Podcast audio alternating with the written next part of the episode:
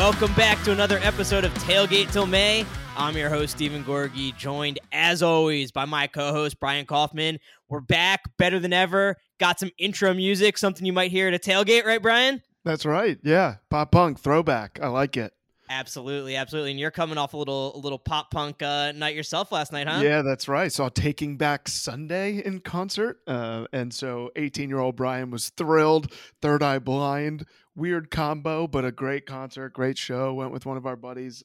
And uh, yeah, I'm ready to rip.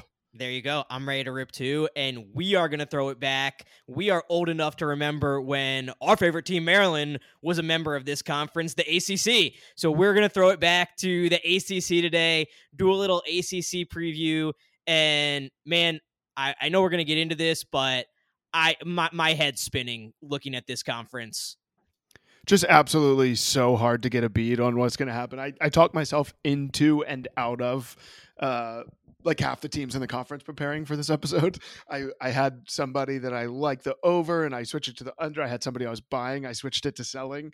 And uh, honestly, it might be a game time decision on, on what I let rip here on the show. But yeah, it is, um, man, you said it right. It's tough, tough to get a beat on this conference for sure. Well, that's the fun of it, I guess. Well, let's get into our last time on the ACC. So we're going to do a little abbreviated version, version of it this week. Uh, last week went a little long, so we're going to switch it up to three things you should know that happened last season in the ACC. Number one, the ACC had four of the top 11 offenses in the country, according to SP Plus, including conference champion Pitt that finished number nine, and runner up Wake Forest that finished number 10. This conference was an offensive juggernaut. Really, the ACC turned into the Big 12 last year, and it was a ton of fun. One team, however, that was not an offensive juggernaut was the team that has dominated this conference for years, the Clemson Tigers. Clemson struggled mightily on offense, and they lost three times last year which is something you cannot say happens to Clemson too often in the Dabo Swinney era, and uh, really opened it up, made it a much more wide open conference. Um, so it, it's interesting in a year. We talked Big 12 last week you know, a lot of similarities between Oklahoma and Clemson, two teams that have just dominated each of their conferences for years, going to the college football playoff year after year, and, and took a major step back this year. Different for Clemson is though they have Dabo Swinney coming back. They don't have a coaching change, uh, so we're going to see if they can right the ship. And then the third thing you need to know is there were a lot of coaching moves this offseason. So Miami. Manny Diaz out at Miami, Mario Cristobal in. Uh, you know the Miami guy returning home, former Oregon head coach. The two Virginia schools also made coaching changes. Bronco Mendenhall, um, I guess, I mean, retired at at UVA, and he had, you know, had a, had a decent, successful run there. Uh, but Tony Elliott, Clemson offensive coordinator in at UVA, so uh, making the the in conference switch at Virginia Tech. Justin Fuente out after a really disappointing tenure there, and Brent Pry Penn State defensive coordinator in, and then finally Dave Cutcliffe out at Duke, Mike Elko, Texas A&M defensive coordinator in. So that is a lot of coaching turnover, and it's all in the ACC Coastal Division. So four of the seven teams in the Coastal made uh, head coaching moves last year. So that is what you need to know about the 2021 ACC season. That is last time on the AC, last time on the ACC. Let's get into the season ahead and find out what our critical questions are with four downs. Brian, what questions are you asking? Uh, what I want to know for you, you mentioned you mentioned coaching changes, and Miami was one of them, and and they've got some lofty expectations. Mario Cristobal in there, he's seems to be recruiting like a national championship contender early on. Though, what I want to talk about is this particular season. So, my question to you first down, what is a realistic expectation for Miami in year 1? So, I think the the trajectory is up. I think that's clear. I think Miami people are as excited as they've been in a long time. But I'm talking this season. What do you expect from Miami? So, I think it, it is very realistic for them to go out and win the Coastal Division. The division is it, it's I, hesitate to say a mess because that that makes it seem like it's bad, but it, it's open. It's it's wide open. There's a lot. Everybody in that division has question marks, Miami included. But they are the the odds on betting favorite to win the division. Uh, they're at that plus 150 to win the division, plus 600 to win the conference, and there's no reason that they can't go out and get the job done. They have Tyler Van Dyke at quarterback coming back, who is he was one of the most productive players, uh, pr- most productive quarterbacks in the country to end the season last year, and that's not something anybody expected going into the season. When all the talk was about D'Eriq King, he was one of the most exciting quarterbacks uh, heading into the year. But Tyler Van Dyke really stepped in and showed out following his injury. So I think when you have a guy like Tyler Van Dyke there, that gives you a, great leg up. The thing that makes me, and they and they have a good defense too. The thing that makes me a little bit hesitant though about Miami is I think it's a lot harder to go from good to great than it is from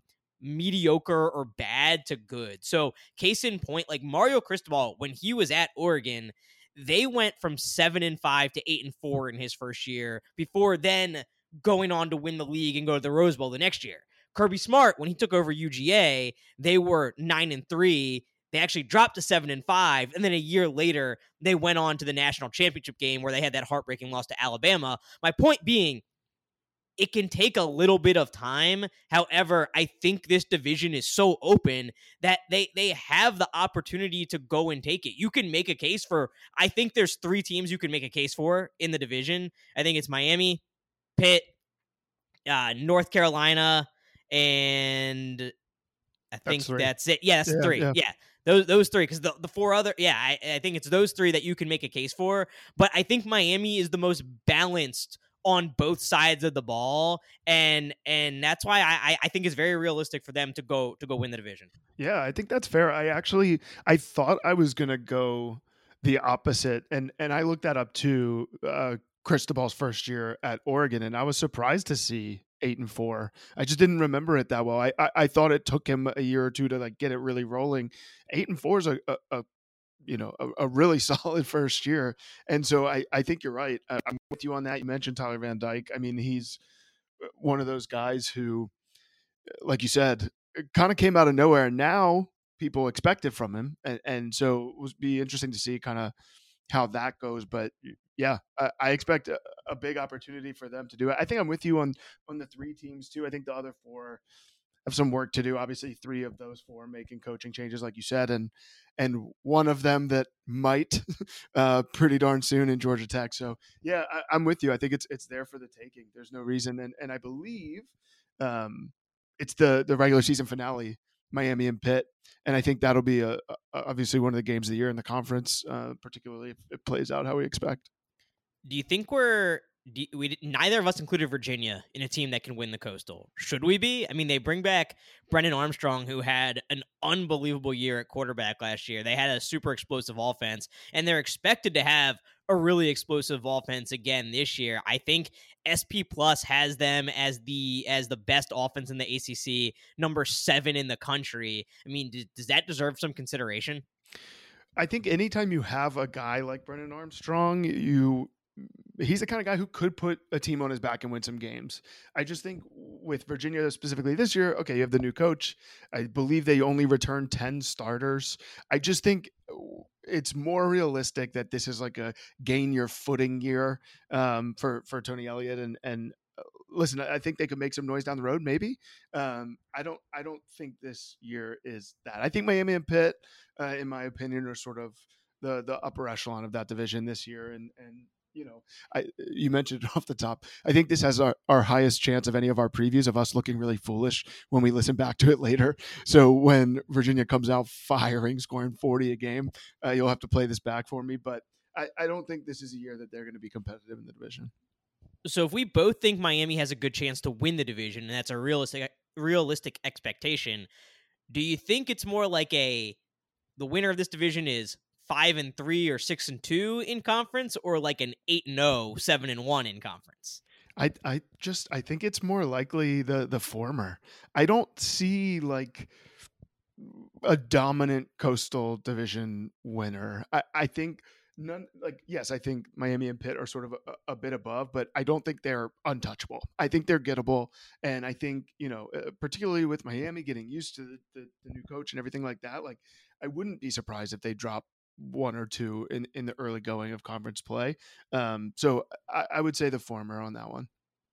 Yeah, I'm with you. I, I just see this. This is a cla- this is the last year of the Coastal Division, and this is a yeah. classic Coastal Division setup where I, I mean I think I could easily see it coming down to that that Thanksgiving weekend game between Miami and Pitt, where you know one team wins and they're both tied at five and three in conference, and the you know the tiebreakers who wins that game, or even you have a, a three way tie at four and four or something like that. It just it seems like there's so many teams that do things well, particularly offensively, but then so many teams that also have question marks. I mean, like with Pitt, they had that unbelievable offense last year, and then they lose Kenny Pickett and they lose Jordan Addison, but they do have uh they do have Kedon Slovis come in right? And everybody's going to speak everybody uh, speaks highly of him and he had some good moments at USC and that's not a bad guy to replace Kenny Pickett with. And you know they also bring back a ton of talent on defense and Pat Narduzzi's a defensive guy so I think it's realistic to think that that defense can be good and maybe better than it was last year. So compensate a bit for um what you're losing on offense with a little bit more productive defense but you know that's that's a lot to lose. Be like, yeah, they're going to go back out and win the conference again. They're going to win the division again. I mean, Kenny Pickett and Jordan Addison eh, and the offensive coordinator Mark Whipple, who apparently Narduzzi wasn't so fond of, despite winning a conference with last year. I don't. It's a little weird. Yeah. But they, they lose a lot. My point being, they they lose a lot. Everybody in this division has question marks, so it's I think it's who can minimize their question marks the most. Um, I would not be surprised at all if Miami wins the division. I would not be surprised at all if we're sitting here uh, later in the season and we're like, yeah, they were a year away and we should have seen that coming. So I, I don't know, man. I think that's going to be a lot of this episode. Is yeah, like, right. you know, I could really see it going tell. either way. yeah. It's just on repeat, but it's fair. All right, well, let's switch over to the other side of the division for a question, and let's talk about Clemson. So talked about Clemson's down year, and there's been a lot of talk this offseason like, is this a trend? Is Clemson down for good? They lost, you know, both their offensive and defensive coordinator. We talked about uh, Brent Venables going to become Oklahoma's head coach last week. Tony Elliott on the offensive side of the ball, now Virginia's head coach. They boot, they lose both coordinators. That that is a big loss for them.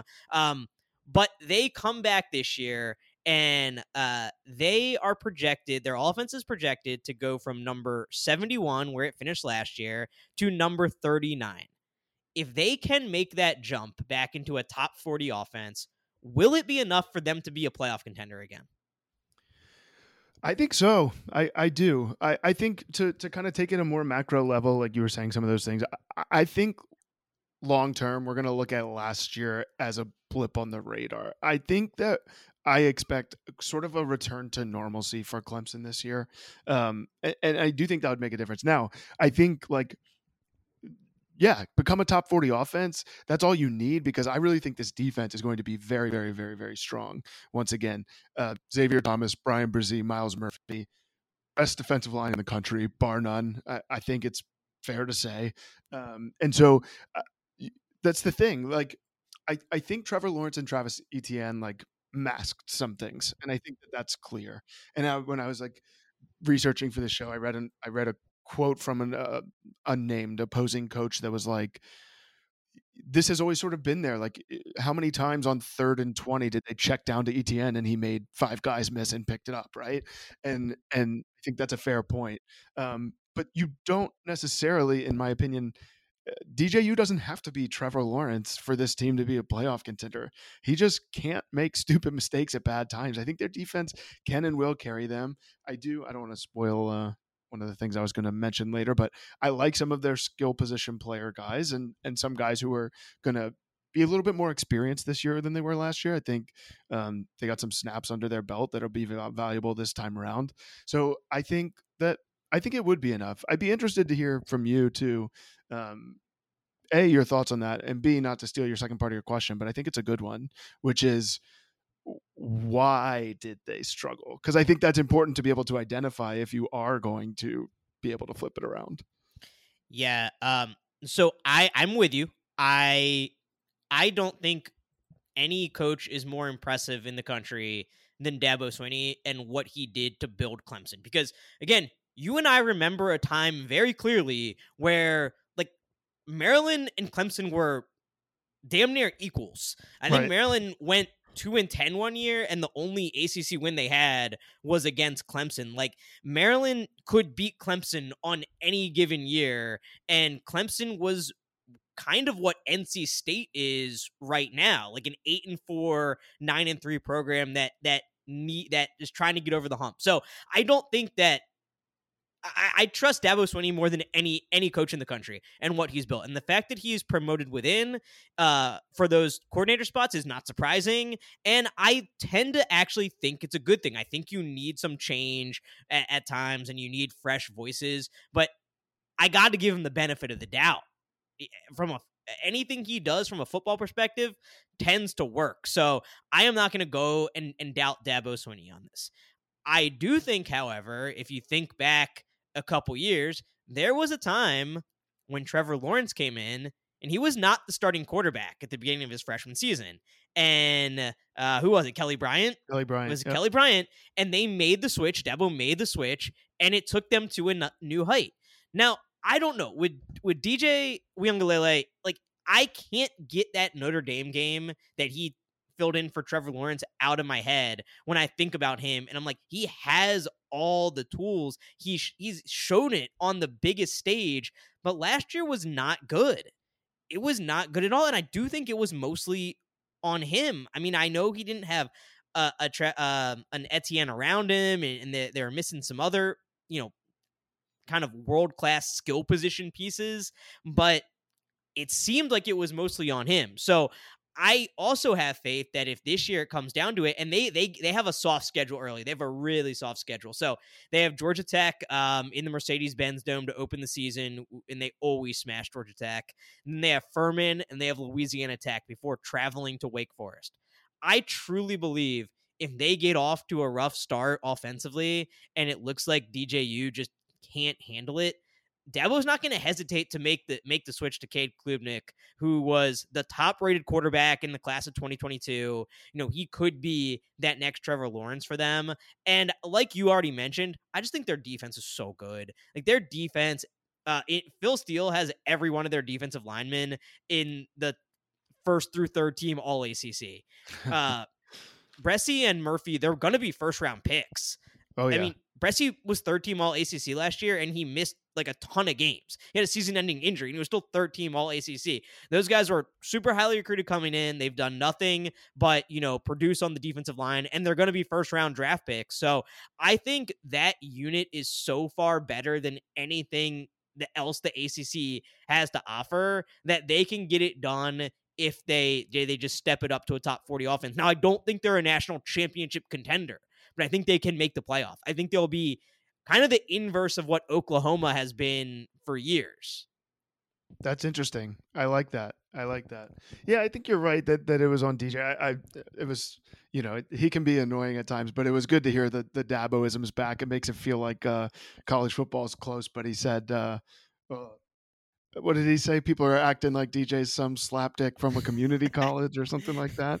Um, and I think that's fair. Like you're you're right. Like we we saw him consistently struggle all year, but like he's still a dude. And you're right. Like that's that's why you do recruit the way these mega programs recruit is that maybe you do need to make a change to Cade Klubnik. And I watched Cade Klubnik outduel Quinn Ewers in a Texas state championship game.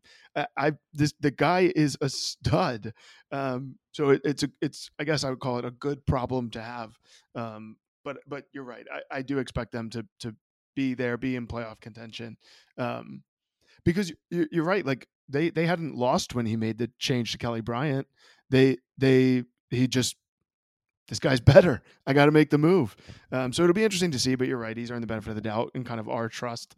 Um, for third down, I I, I want to go. You know, we're talking about maybe we do, maybe we don't uh, trust DJU. Um, I'm curious what quarterback in the conference you're most confident in performing at a high level because you mentioned there's quite a few of them. Um, someone contending teams, some on not. A lot of exciting quarterbacks in the conference. Who who do you kind of believe? Okay, I just trust this guy's going to perform at a high level all year. So I think this quarter, this conference is the best quarterback conference that we have in the country right now. Pro Football Focus put out their top quarterback list, and and to be clear, this is their top college quarterback list. This doesn't have anything to do with pro potential. And five or six rather of the top 15 players are ACC quarterbacks. So at number five, Sam Hartman, seven, Brennan Armstrong, nine, Kedon Slovis, 10, Tyler Van Dyke, 12, Devin Leary, 14, Malik Cunningham.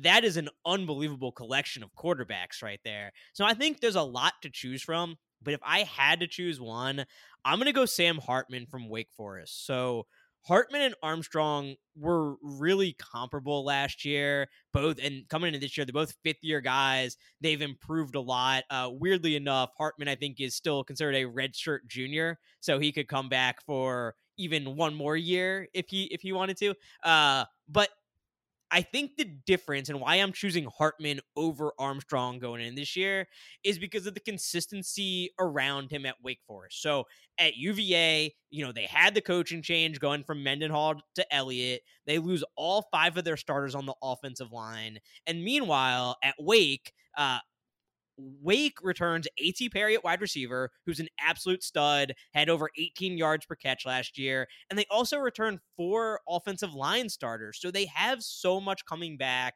Um, and of course, Dave Clawson, he has that unique offense, which is part of what made Hartman so successful. So I just like the continuity and consistency surrounding Hartman, in addition to what he's already proven on the field that he can do. So for my money, give me Sam Hartman over anybody else as the quarterback I trust. I do want to mention I don't trust him the most, but the quarterback I'm most excited about is Malik uh, is Malik Cunningham because there is no there's nothing more fun to me than a quarterback on kind of a undermatched team who can do it with his legs create something out of nothing and and take a team a little further than they really should. So last year he was number seven in espn's qbr metric and he was number two as a running quarterback behind uh only malik willis who of course was a was a first round pick last year it's a great answer. Yeah, I mean, you took all the words out of my mouth. I'm with you on Sam Hartman. He's he's very impressive. He's gotten better, kind of year in year out, and and I don't expect that to change going into um, what probably will be his last season. I, I do like Malik Cunningham too, and and I think honorable mention um, Tyler Van Dyke. We talked about him a bit, but he really really was uh, efficient and and very successful once he went in. Uh, and I know you're going to talk about this a little bit later on, but I, you know, for our NC State listeners out there, they're going to say you have not said Devin Leary yet, uh, and so uh, we can save it. Um, but I think you know on a on a different show, on a lesser show, you probably hear uh, some Devin Leary shout outs at this point. But yeah, I, I don't trust him. I, I would put him towards the bottom of it. Well, let's let's just do it now. Let's just let's just do Devin Leary now. And before we get there, let me correct that. I know Malik Willis not a first round draft pick, third round draft pick, uh, right. but he was talked about as a first round draft pick. It seemed like the entire year year long. Yeah. So my mistake. Gotta gonna correct that before I get blasted.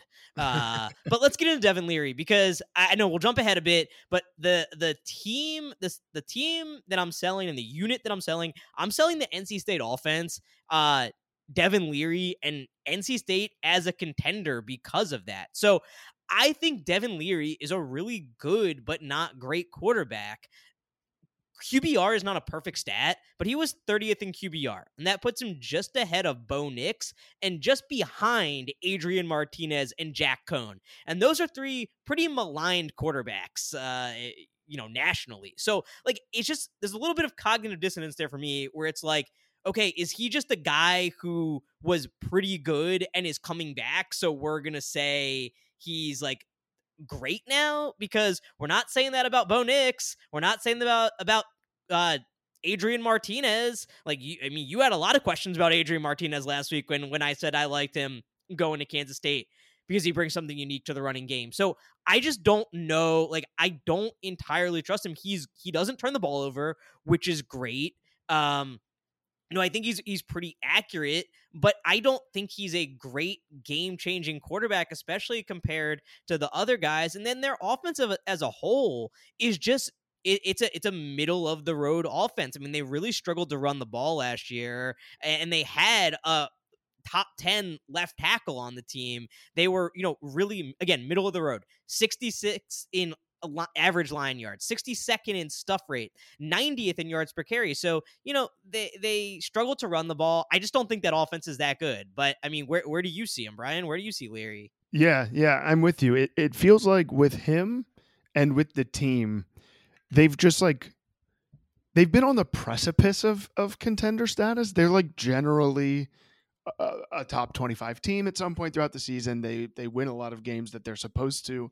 And so I do I think you're onto something with it's just like it's kind of trendy. Like there's some leading indicators that you'd say, okay, yeah, he's back and he was pretty good. And I think uh, that likely means NC State's going to take the next step. But I loved your stat there. I mean, I yeah, I I shared my thoughts on Adrian Martinez on on, on the show last week, and if that's who you're at with a relatively accurate metric from a quarterback perspective, um, that's not great. And I think them taking this next step to contender status that everybody thinks and wants them to is dependent on him taking that next step. And so if we're sitting here like I don't think I, I, I don't see it, then uh, they go hand in hand for me. And so I, I'm with you for sure on that. I, I'm not I'm not buying it. And it and it it's a little bit easier for me to say just because I do really anticipate Clemson returning to form and and there not being a, a ton of drama in the Atlantic race. Um, but yeah, uh, yeah, uh, for me, I, I don't look at NC State like they're like this is a breakthrough opportunity, and I don't expect it. I think Vegas has it exactly right. Eight and a half wins. Eight and a half wins right. is the perfect yeah, over. Solid. They're an eight, eight, nine win team, and I think eh, you're setting yourself up for failure with everybody beating the drum of this is the year they should win the division, they should win the ACC, they should win ten games. They might be able to. It's not a guarantee they eh, their offense is not good enough. They're, they're or sorry, their defense is not good enough to make up for their offense. They have a very good defense, but it's a top 15, top 20 defense, not like Clemson, the maybe either the best or the second best defense in the country. So that that's where I see NC State, and I know it's not going to make NC State fans happy, but that's just I mean I he let's see out of the the quarterbacks that we talked about, I would take Hartman, Armstrong, Van Dyke for sure. And then I think it's pretty close with Slovis and Malik Cunningham. I don't. The thing about Leary, I, we didn't talk about. He's not as good as with his legs as as a lot of those guys, and I think that's so important in modern day college football. Like you gotta be able to make some things happen with your legs, and he's a he's negative in QBR. Uh, breaks out running and passing, and when it comes to running, he's he's a negative when it, when it comes to his running rating. And I think in modern day college football, you can't have that. I think that makes a ton of sense. Yeah, yeah, I'm with you on on the guys I would take um, over him. I, have got one more when we move on to our buying and selling segment that I I, I do want to get a little bit deeper into, but um, yeah, I think we have one more down left. Is that right? Yeah, fourth down. So uh, we've talked about some contenders. Let's get to some schools that are that are not quite there. Brian, there's a few schools uh, in the ACC right now where coaches are on the hot seat or need to have a good year to avoid the hot seat. Which school should think about a midseason firing with a slow start? So for me, um, the answer is Syracuse. And so I was looking into this question. And to be honest with you, like I know Dino Babers has been there for a minute, but I just sort of assumed they had made a change. I was like, who's Syracuse's coach? Yeah, it's still Dino Babers. Six seasons, five losing records, 29 and 43 overall. And like I said, I was just, I was a little bit surprised that he's still the coach there. So um, uh, that's it to me, right? I, I think like, okay, he got this opportunity. He got six years. No, nobody gets six years when you have five losing seasons to me, that's the, the, sort of a leading indicator that frustration could boil over with a slow start. They also, not for nothing, um, have UConn in week two. like I expect them to win, but if you're talking about time to make a move, you can't start any slower than an L to UConn. And so, like if that were to happen, I could see them making a move. I, I think there's a, there's a few, um, right? Like in theory, three or four could all fire their coaches after a slow start. But I'm going to go with Syracuse just because I think he's sort of overstayed his welcome a bit. And if you don't show signs of improvement in year seven, which I don't expect to see a ton of, uh, at what point do you just call it? Yeah, I think the for me, I think Louisville is the school that could potentially make the move because they they they do have some expectations now with Cunningham. They've been recruiting pretty well the last couple months. They've been on like just an absolute hot streak with recruiting, but there's been some weird things with Scott Satterfield. Like he's given the indication that he's wanted to go. I think it was was he interested in the South Carolina job? I can't remember. His name has come up for some jobs. Yeah, yeah, he was interviewing. It, it he it was like uh yeah, he he really butchered that process. I think it might have been South Carolina where he's he's shown that um he wouldn't be that upset if he got a new opportunity. So I think there's enough there and they open they they open with two on the road at Syracuse and at UCF. So that's going to be a tense week 1 I think for both of those two programs because uh, they they both need a win. They they they really do. And then going on the road to UCF in week two is no cakewalk either. Um, so you know they they have a tough schedule to start off. And I think there's enough expectations there with that program where if things come go off the rails a little bit, uh, I, I wouldn't be surprised to necessarily see them make a move mid-season. I dig it. I dig it. All right, let's go to buying and selling. Uh, you nailed your selling. NC State, Devin Leary contender status. Uh, I'll go with my selling. We'll, we'll start off as negative Nancy's, right? Good, uh, bad news, then good news. Um, so, and and this is going to be a theme the rest of the episode because it's in my bet section too. But I'm selling Virginia Tech, um, and I'm sort of selling them both this year and generally. I, the like Brent Pry fear, feels like kind of a weird fit and man uh, to me. But this year in particular, Virginia Tech just four starters back on offense, 11 starters overall. I I just don't I don't think they're going to score. I think they're really really really going to struggle on the offensive end.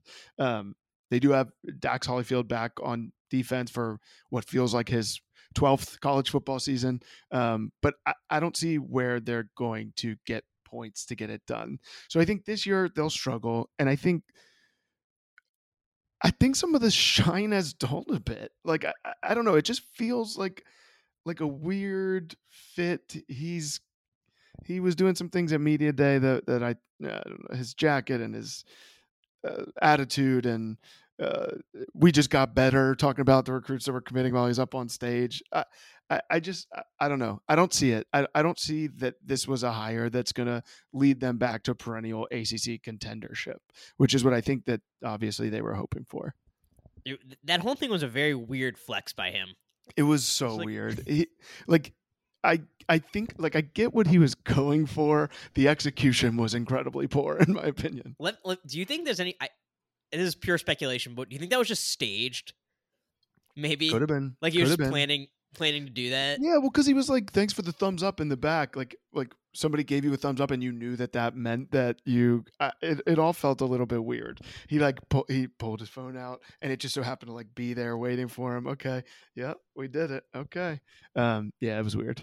Yeah, I so I'm pretty big on Virginia Tech as a place that you should be able to win, and I know the job's gotten harder because there's just a lot more competition for talent in the state, um, and in the area where they've really thrived, which is, um, you know, the Norfolk Tidewater area, Virginia Beach. I mean, they were always like it was a thing forever that you would always see guys with seven five seven um the, uh, the 757 I black and that's the that's the area code in Virginia Beach and that's where they got all of their talent from and it's not particularly close. Virginia Beach Norfolk Tidewater is the way eastern part of the state, and Virginia Tech, uh, Blacksburg is in the way western part of the state. But I think with Mac, Mack Brown's done a great job of getting talent out of there. Uh, there's more programs even that have popped up, like Coastal Carolina is a legit now a legit program that's a lot closer than Virginia Tech is. ODU has a program now. Uh, Charlotte has a program now. Virginia has gotten better and more competitive than they were. There, there's just a lot more. There's a lot more um, mouths to feed in that region. I still think it's a really good place to to be a coach and, and you can win there because there is such tradition and dedication to the program there. And I think you know, the, the, to me, like people often wonder like how can these schools that are far from talent win and what i think i've seen in the history of college football is if you are dedicated to investing in your program and winning you're going to win That's how Oklahoma has been good for the better part of 70 years because they want to be good and they've invested the resources and money to be good. I say all that to say right now they have 17 recruits committed in the class of 2023 and each and every one of them is a 3-star recruit. Compare that to North Carolina who has 15 commits, 6 4 stars, 3 9 stars and Clemson 2 5 stars, 14 4 stars and a 1 star. That's not going to get the job done. In aggregate, recruiting cr- rankings are correct. They are in aggregate. They're not going to hit on every single guy, but you can't build a roster with just 70 with all three star guys. They have to recruit better. That's part of what sunk Fuentes uh, Fuente there, and they they just got to recruit better. So I'm I'm with you. I agree. Yeah, yeah, and I mean I, I think he deserves time, but it, it oftentimes I feel like with, with new coaches, you'll at least make a splash or two on the recruiting trail pretty early on. You you get somebody to buy in, and and he hasn't. He really hasn't. And so yeah, I think that's that's um, Mario Cristobal seven four stars committed, one five star. I mean, he's rolling, rolling. You can't right. They're not. It's not in the same conversation. I mean, even North Carolina, like I said, I already mentioned North Carolina. North Carolina is beating them. That is the to me the biggest indicator. They have to beat North Carolina in recruiting. They have to, and they're not doing it right now. And I agree. You need to actually play a game before you say this guy's not going to work. yeah. Um, but I, I'm I'm with you. Like it's not. I don't think this is an automatic win for them. Yeah. All right. What are you buying? All right. I am buying the week one ACC schedule and all things ACC schedule related as well. So, first and foremost, the backyard brawl is back. Pitt and West Virginia are back. And I'm so excited about this because we've just gone through all these off seasons where it's like, lose another rivalry, lose another rivalry, lose another rivalry, right? That's all we talk about in college football now is how many rivalries we are losing. But Pitt and West Virginia actually decided to schedule each other in week one, and I'm super pumped about it. And I'm so sick of this like you know the thing on the internet where you kind of act like you're above it all and you just want like people all the time on the internet be like my favorite college football team should only schedule three G5 non conference opponents and one FCS team so we can be 4 0 in the non con, right? Like, shut up. Just shut up. Like, you're a fan. We, we watch college football to have fun. And you know what's fun? Playing a rival would you rather play a rival, win or lose, than play um Ohio and get a win, I would. You are not the AD of your favorite right, team's right. athletic department. You are not getting a bonus if they go 4 0 in non con. Like, it is fun to play these games. I don't understand. I, because we go through this all the time with Maryland, right? And people are like, there's no point of playing West Virginia. It doesn't help you in recruiting at all. It doesn't get you anything in recruiting. It's a potential loss. Well, it was really fun when we opened with them last year. So I'm really happy Pitt and West Virginia are going to play. And then you know what else I love week one? The two flagship state universities in the state, UNC and NC State, going on the road. UNC is going to Boone, North Carolina to play App State.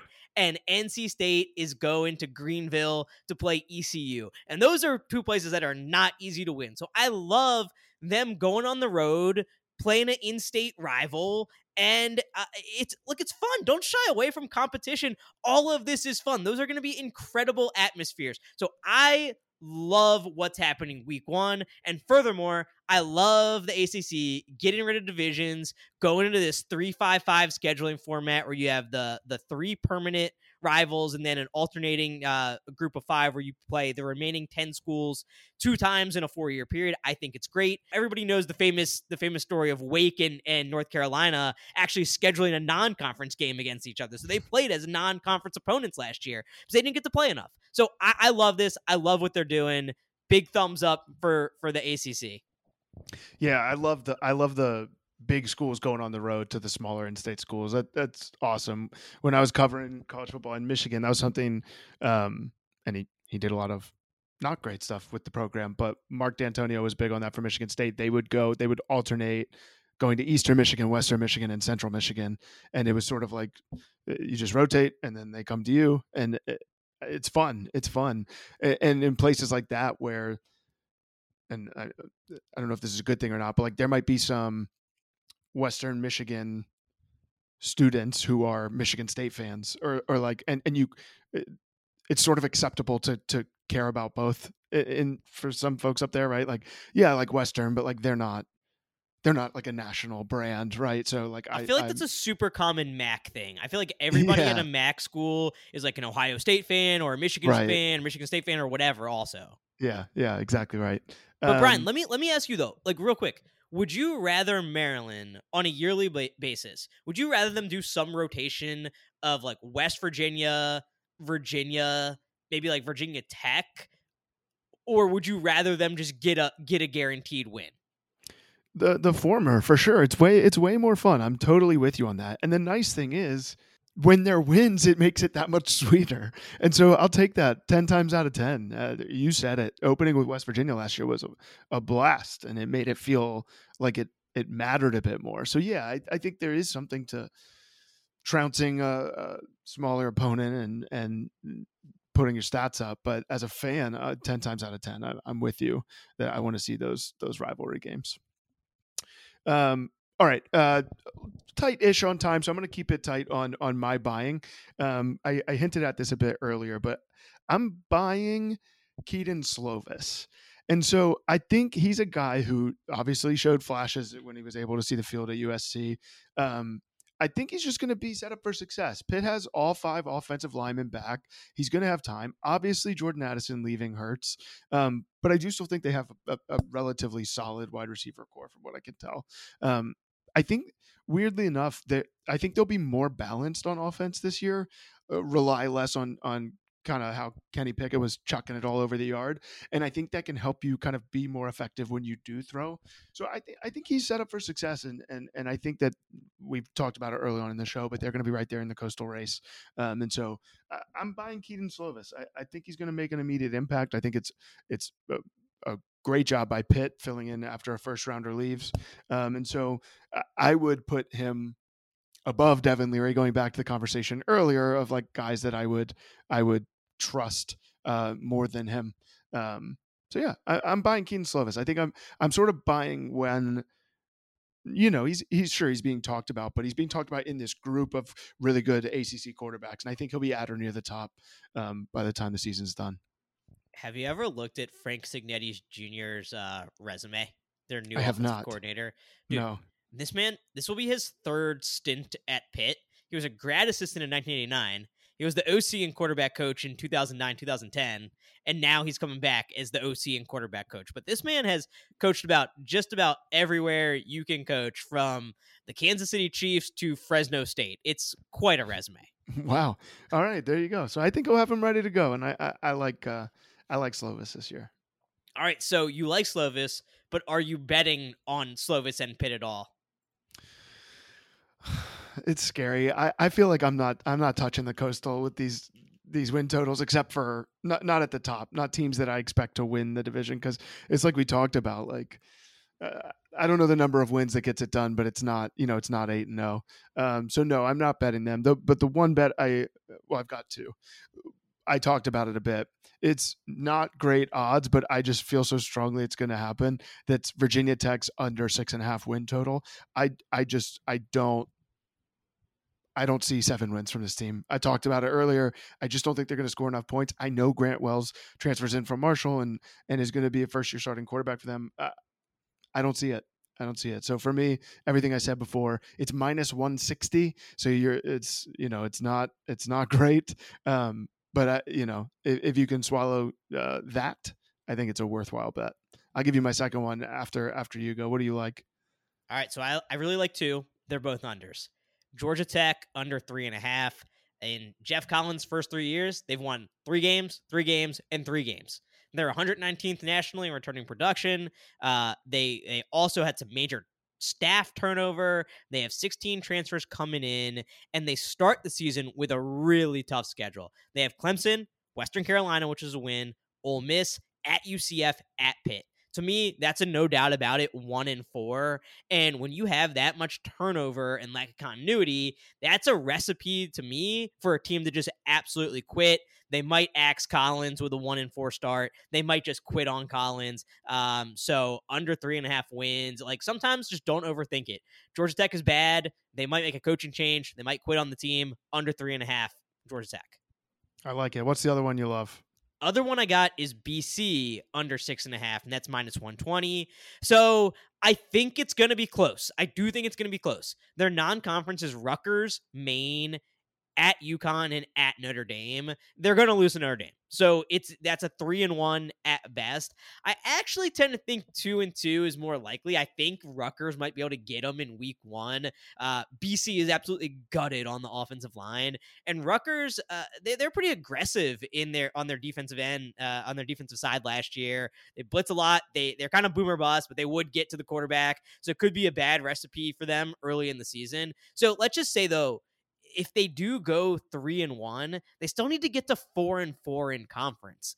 And Duke at home is the only conference game that they're projected to be favored in right now, according to SP Plus. So to me, I mean, it's just kind of a numbers game there. I don't think they can get to four and four in conference. And if they go two and two in non-con, they get need to get to five and three, which is definitely not happening. I, I really only see the only other really winnable game on their schedule is Syracuse at home. I, I know uh, Phil comes back, but I just don't like them compared to the rest of the the ACC Atlantic. I don't think they can keep up firepower wise, and I don't think they can keep up defensively with some of the the good defensive teams like Clemson. So uh, I'm down on BC under six and a half. What's your other one, Brian?